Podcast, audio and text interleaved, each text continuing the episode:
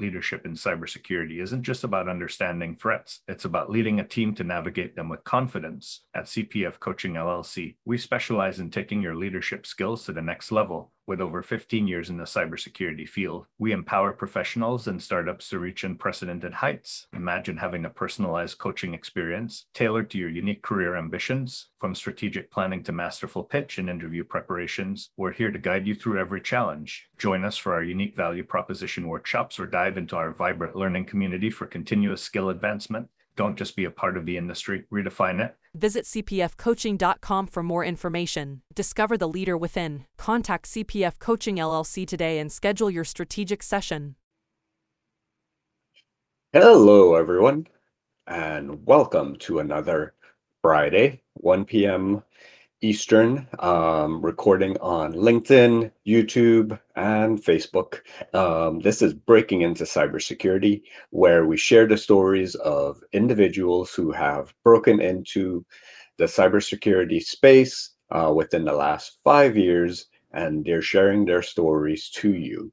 Uh, each guest shares their unique individual story. So if you're interested in following in their footsteps, um, you could pick up tips and tricks for them. Uh, generally, you could pick up tips and tricks from everyone, but it kind of gives you a unique idea as to how different individuals have broken into cybersecurity.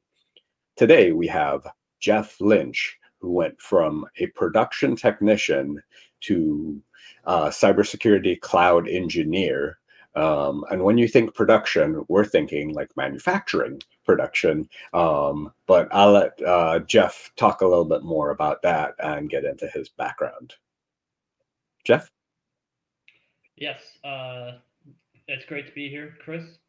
Um, yeah, so I started, I worked at a biomedical production facility making treadmills for uh, biomedical research um, helping to measure gait and help uh, uh, develop prosthetic legs.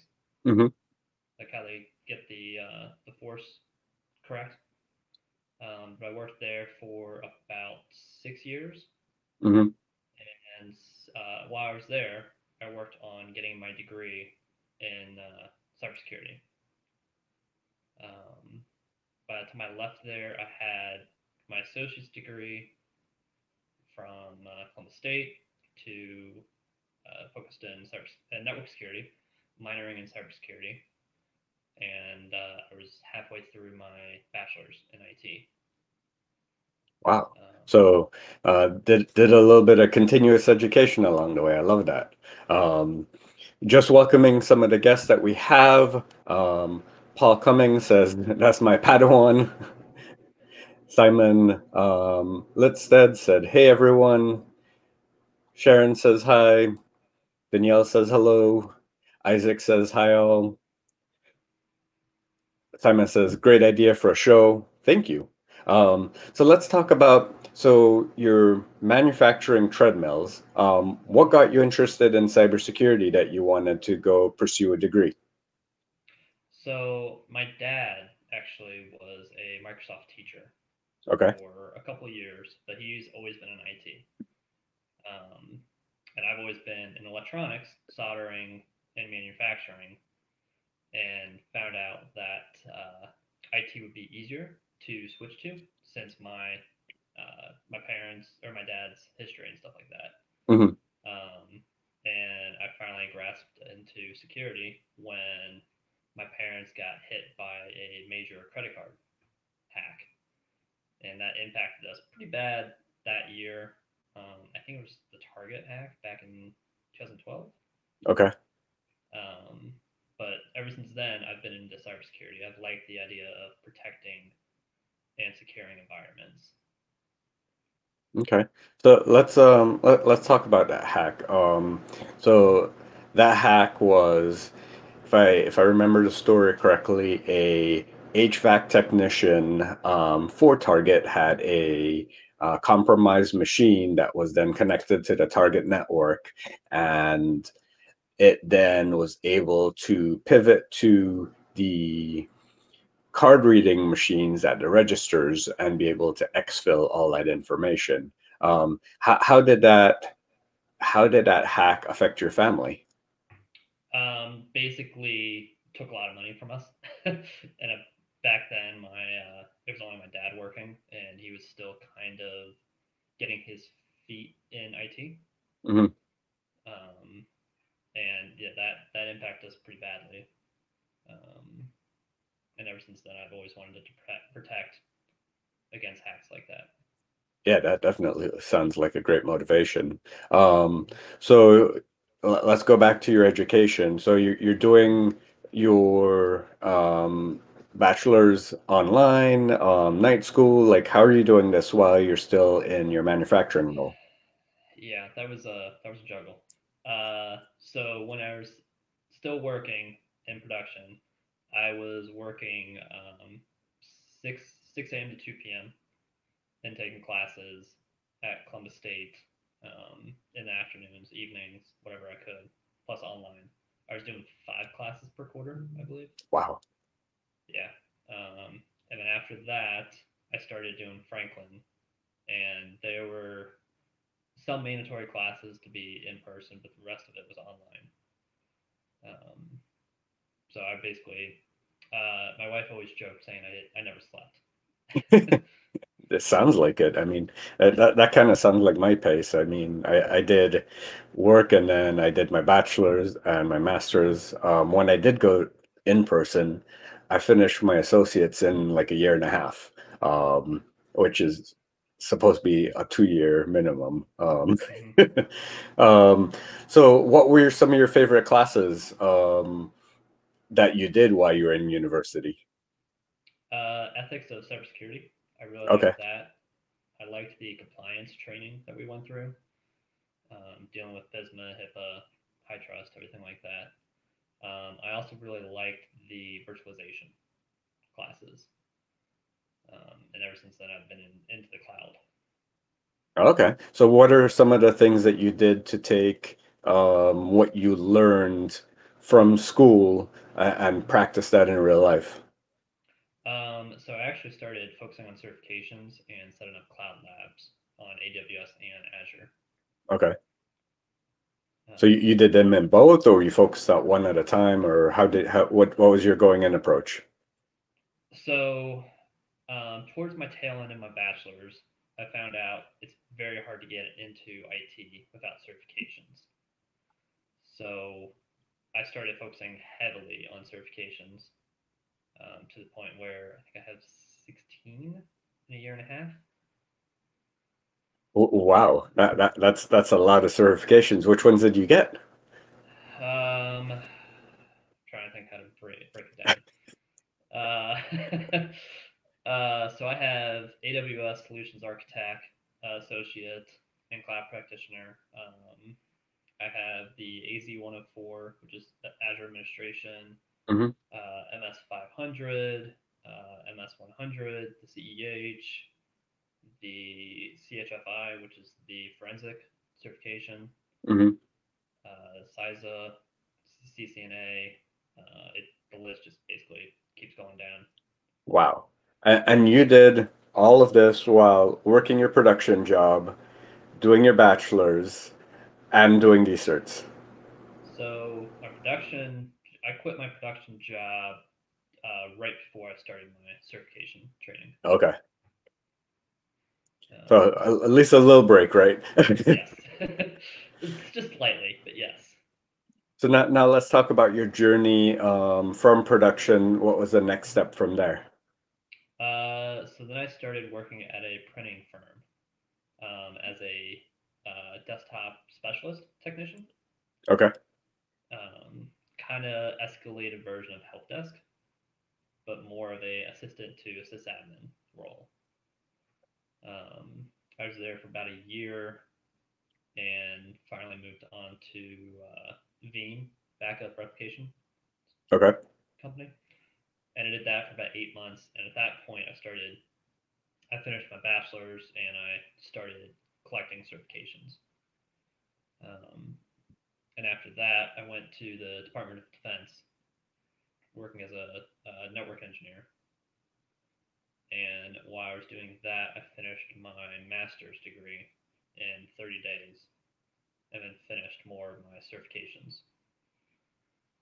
Wait, in how many days? Yeah, yeah, thirty.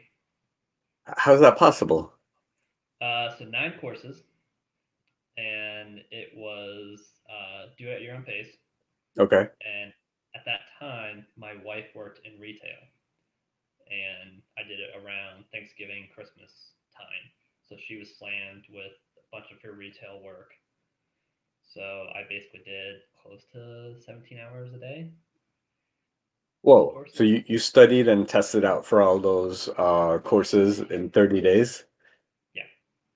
Yeah. Wow. I started November 1st and ended December 1st. Was this with uh, WGU? Correct. Okay, interesting. Wow. Uh, talk about accelerated. So you, you were still at the DoD at that time as a network contractor? Correct. Okay. Um, and what were your, what was your specialization for your master's? Uh, cybersecurity and information assurance. Okay. So wh- what was the transition from network over to um, cybersecurity like? Um, so I've always liked cybersecurity. Networking was kind of a good um, foot in the door. Um, it helped me get used to the requirements for confidentiality and integrity and availability. Mhm. Um, it basically helped me wrap uh, wrap my head around the foundations before I Mhm. started going and going deeper into cybersecurity. Absolutely.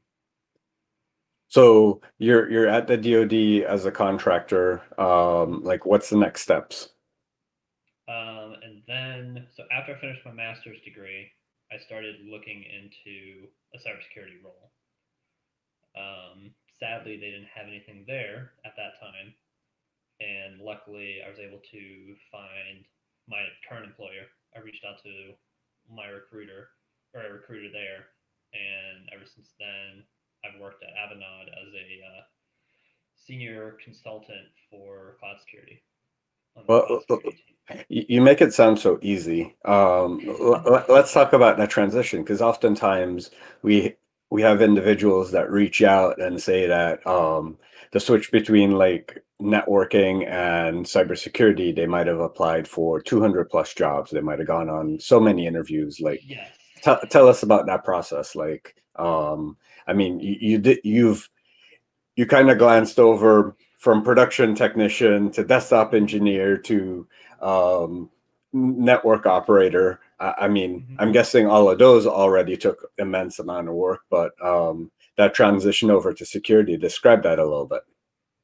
So yes, going from DoD to where I'm at now, I probably, I know it's gonna sound really bad. I probably applied to close to 160 jobs. Okay. Um, and my wife and I were close to deciding if we wanted to go out of state, but she doesn't want to leave her family. I don't really mind, but it's my wife, so I gotta keep her happy. uh, but I also did close to 80 interviews in a four month span. Okay, so it, it took you four months, um, 160, 80 interviews. So you're, I, I must commend you, first of all, like your interview to application rate is really good.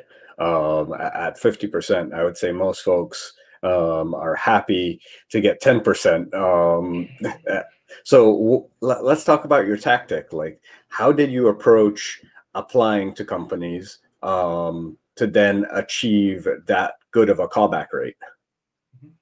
So when I found a job position that I was interested in, I went and started looking up the company, um, Glassdoor, LinkedIn, and I actually started networking with the company's recruiters instead of just applying and running through the ATS machine possibility. Mhm.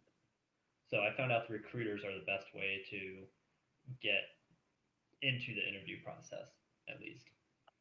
Um, and then I also started researching and deep diving into what the job would entail.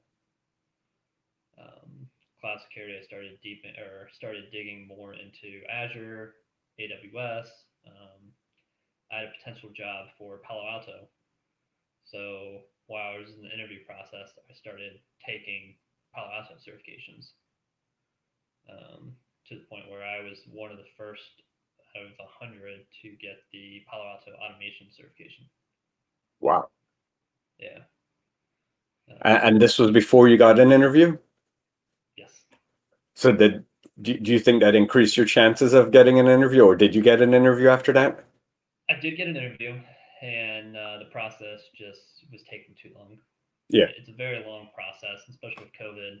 It adds exceptions. Um, it did help, but also my lack of experience started uh, getting the become the problem more than anything. I didn't have any security experience. Well, let, let's take a, a quick break and look at some of the comments. Um, Paul Cumming says Jeff has been an example in our Discord server of what determination can bring you. Definitely sounds like it. Um, Dane says, Hi, all. Glad I was able to catch this.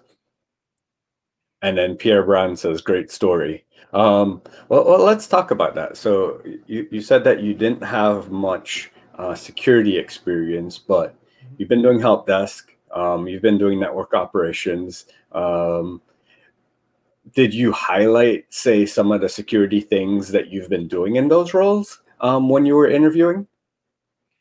So, yes and no. So the major issues that I had was I had the certifications, but Mhm. not the experience behind it.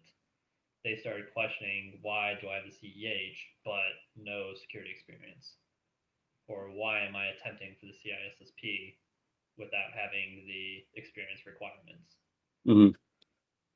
Uh, And did did you speak to, say, securing workstations in your roles, or um, working on network segmentation, or network uh, control lists? And did you like mention that as part of some of the experience that that you feel that you have in those areas? I did. The one, the major pitfalls that I had was when I got thrown into a simulation test, where I actually had to start uh, digging into a Linux machine. Okay. Which, to be frank, I know nothing about Linux. It's not my forte. PowerShell scripting is not my forte, and I know that's supposed to be hand to hand with cybersecurity. Uh, That, that's interesting that that you got a automation cert, but you're not good in scripting. yeah, it, it was more with uh, Cortex. Okay. and their uh, their product. Okay. yes, um, I tried to deep dive into whatever I can, hmm but scripting I've just never been able to grab. Like I, I- I would say I feel seen because I'm one of the, the same things. Like I, I could look at a, a JSON code and figure it out, but do you want me uh, doing infrastructure as code? Probably not. I could copy and paste it. Um, yep, that's how I am. yep, exactly. Okay, so um, so you're hitting these roadblocks, and um, let, us keep going. So, what else did you do? Because I mean, like a fifty percent callback rate, that's really good. Um, so you shared some some great tips before, where you're networking with recruiters, you're you're digging into uh, the different technologies that they mentioned in the job descriptions, even getting certs in those areas. Uh, what else did you do? Um, I also started branching out my network. Um, I connected with people like you, um, people that help uh, people transition into cybersecurity. I started joining more Discord channels. I also cleaned up my LinkedIn and started to be more active on there. Um, and that that helped the most. LinkedIn is a huge um, helper for jobs in IT at least. Well, let, us talk about that. What do you mean what you cleaned up your LinkedIn? What, what did you do to your LinkedIn profile and or uh, your feed or what did you do? Let's be tactical here. So I started to add more details into my job description, started adding all my certifications, my education. I added the classes under my education so they kind of could see what I've taken. Mhm. And then I've started to expand my network as well. Um, instead of, like, I used to be hesitant about sending random connection requests to people Mhm. um, because I treated it like Facebook before. Even though I didn't treat it like Facebook, I just kind of avoided it. Yeah. And now I've noticed that hey, I actually do have to network. Um, And how, how do you go about networking? Um, do you just send a connection request and that's it, or what, what's the what's the follow up after that? um, so depends on who I'm sending it to. If it's a recruiter, I try to send a personalized note. Um, if it's just a random connecting person, um, I send a request, but then after they accept, I send a thank you. Mhm. And I try to kind of talk to them and see if they're like what they've been up to and what they recommend, or if, if there's anything I can help with. Okay, okay. Um, one of the questions from um, the audience is, what was your motivation for accomplishing everything in such a accelerated timeline? Um, so my big motivation was my wife. I'm trying to provide a lifestyle that my wife and I can be comfortable with. Um, where I'm not a fan of pinching pennies or working till I'm dead, basically. Mhm. Um, so the the big problem right now is I have to try to balance work life balance. Um, she always yells at me for being on my phone looking at more certifications. Um, I'm hoping to do six more this year, but I don't know. Wow, that that's interesting. Um, so for the rounds of interviews of of that 50% rate, let's talk about um, did you go through rounds two, three, four? Like give give us more details about that, um, which is a question from uh, China Haley.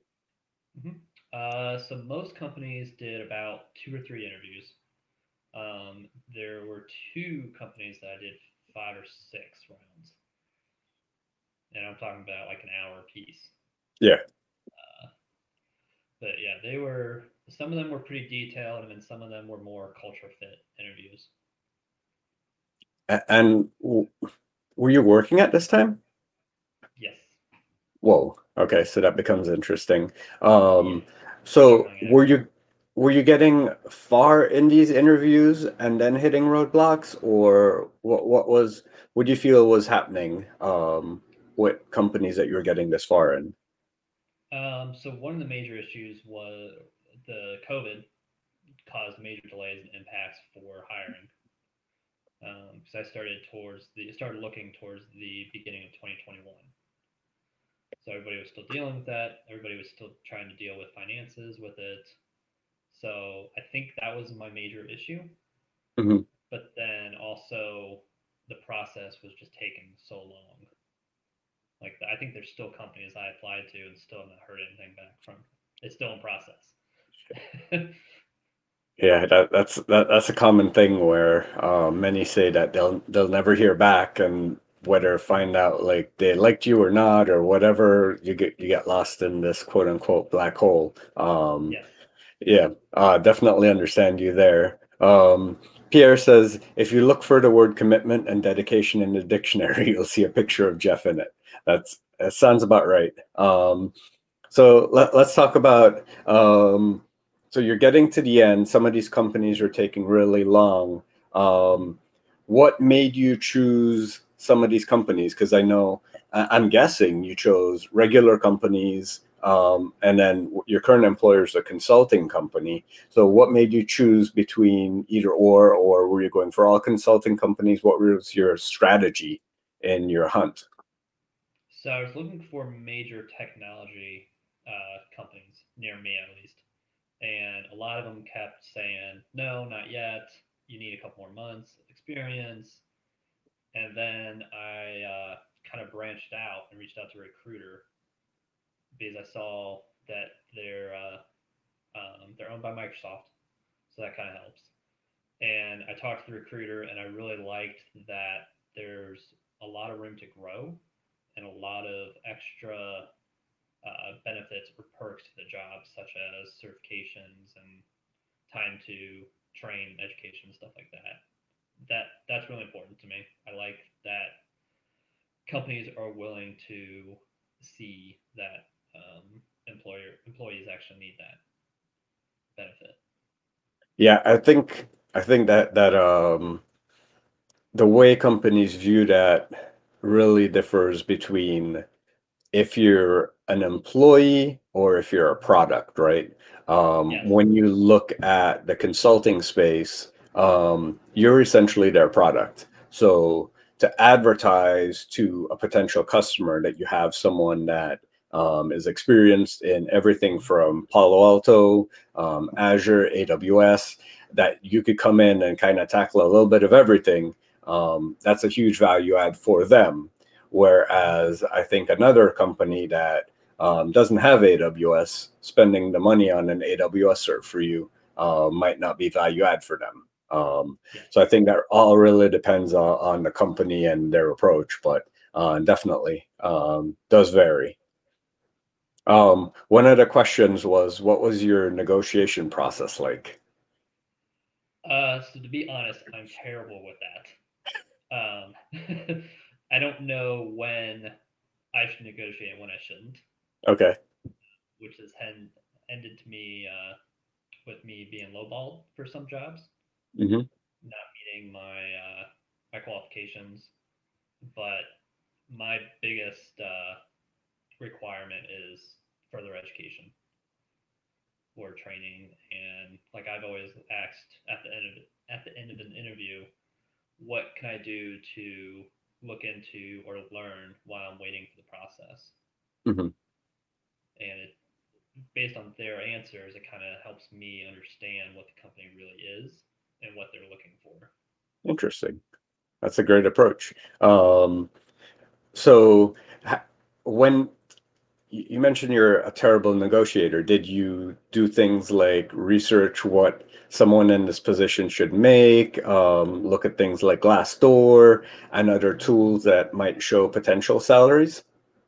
So I did use Glassdoor, and I also used. Uh, I think there's something on LinkedIn, isn't there, to get like Sometimes. an average. Yeah.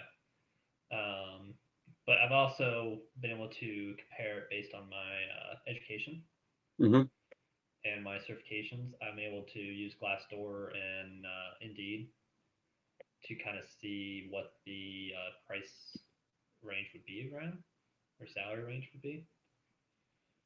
Um, it's a lot of researching, a lot of looking, and a lot of networking as well. Absolutely. Um, and do you use that as a going in um, point, or what do you use as your going in point, or do you wait for the employer to tell you? Um, so usually my wife and I have a magic number that we have and kind of waiting for the employer to get around that or dance around that number and that kind of helps. But I usually don't bring up salary until close to the second interview. Um, but I do kind of ask the range just to make sure we're not wasting my time or their time. Okay. Yeah, that, That that's I do as the recruiter. yeah, that that's that's definitely one approach. Um, I know some people ask that that number up front so that you you don't waste that one hour or that two hours of that first interview. Um, but definitely doing the first interview at least gets you interested to see if you're really interested in the company and would you go below that magic number if it was a really interesting company? I would, and it all depends on the extra benefits like further education, training, um, room to grow. There, there's always a way to compensate for salary, and some companies can do it extra vacation, work-life balance, Absolutely. You, lower look, looking at like the total comp or the total picture when you include everything else um, versus just looking at the, the baseline salary. Um, I mean, normally this is where in the show I ask pe- people about what they do to keep up and what what you're doing to to stay ahead of the technology. But um, I, I don't think you have any problems there. Um, Ryan asked, "This is um, great for general cybersecurity roles. I'd love to see um, one of these done for penetration testing." Um, well, happy to have someone that broke into penetration testing come on anytime um, and share their story. So. Um, one question is, how do you maintain the certs so that they don't expire? So I've actually not ran into that yet. Um, Okay. The first CompTIA certifications do expire soon. I think next year, because I started my certification track in 2020. Okay. So I got my first certification in January 2020. Yeah. So start to think about like your CPEs, as well as all your yearly maintenance fees for all those certifications. Um, Yes. Definitely interested. Uh, Dane says, given the level of difficulty breaking into the field, do you think there's an abundance of positions for cybersecurity or just a myth? So I do think there's plenty of uh, positions, but they're looking for unicorns. Yes. So you kind of have to stand out some somehow. Um, like my master's degree, that came up in all three of my interviews with my current employer. So you got to How else did you stand out? I- I'm guessing the number of certs that you have also made you stand out. certs. Yeah, my willingness to um, talk about my experience and client uh, interaction. Um, I'm also willing to learn as well. Like I know I'm not perfect. Yeah. There's always room to improve. Absolutely. Um, would a penetration tester be a good role to enter into cybersecurity after completing a master's and having five years in Accenture as a software tester? Well, I would say the definition of a penetration tester is being able to understand um, confidentiality, integrity, and availability of any particular system and being able to manipulate that. So, technically, as a software tester, if you know how to manipulate those variables within a software, you've been doing it. Um, so if you've been testing software for its vulnerabilities, um, you've technically been penetration testing just for um, that particular domain versus every other domain. So um, I, would give yourself some credit there, um, Mashi. Um, but Jeff, we we approach uh, the end of the half hour. Um, this has been a very interesting conversation. Um, if you had to sum up everything that you've gone through um, into one piece of sage advice uh, for those who are looking to follow in your footsteps, what would that be? Find something to motivate you. Like I said, I found my wife, and that is a huge motivation. Wow. Yeah, definitely. Um, fa- family can definitely be a big motivator. I know um, as a sole provider, I'm the same same way. Um, everything is about providing for my family. Um, well, everyone, thank you for joining us live here on LinkedIn and YouTube. Uh, don't forget to subscribe on YouTube. Click the notification uh, bell so that you can get notifications next time we come live. And then you can also find us on all your favorite podcast platforms. Don't forget to share with your friends and have a great rest of your Friday. Thank you, everyone. In the rapidly evolving world of cybersecurity, your business needs a guide that's as dynamic as the threats you face. CPF Coaching LLC delivers unparalleled expertise to elevate your cybersecurity startup or business with a decade and a half of specialized experience. We're not just advisors, we're your strategic partners in growth and risk mitigation. Our tailored advisory services range from immediate hourly guidance to comprehensive three or six month packages, all supported with encrypted messaging for real time assistance. For more information, cpfcoaching.com is your destination. Forge a path to success and distinction in the cybersecurity landscape. Connect with CPF Coaching LLC today and secure your business's future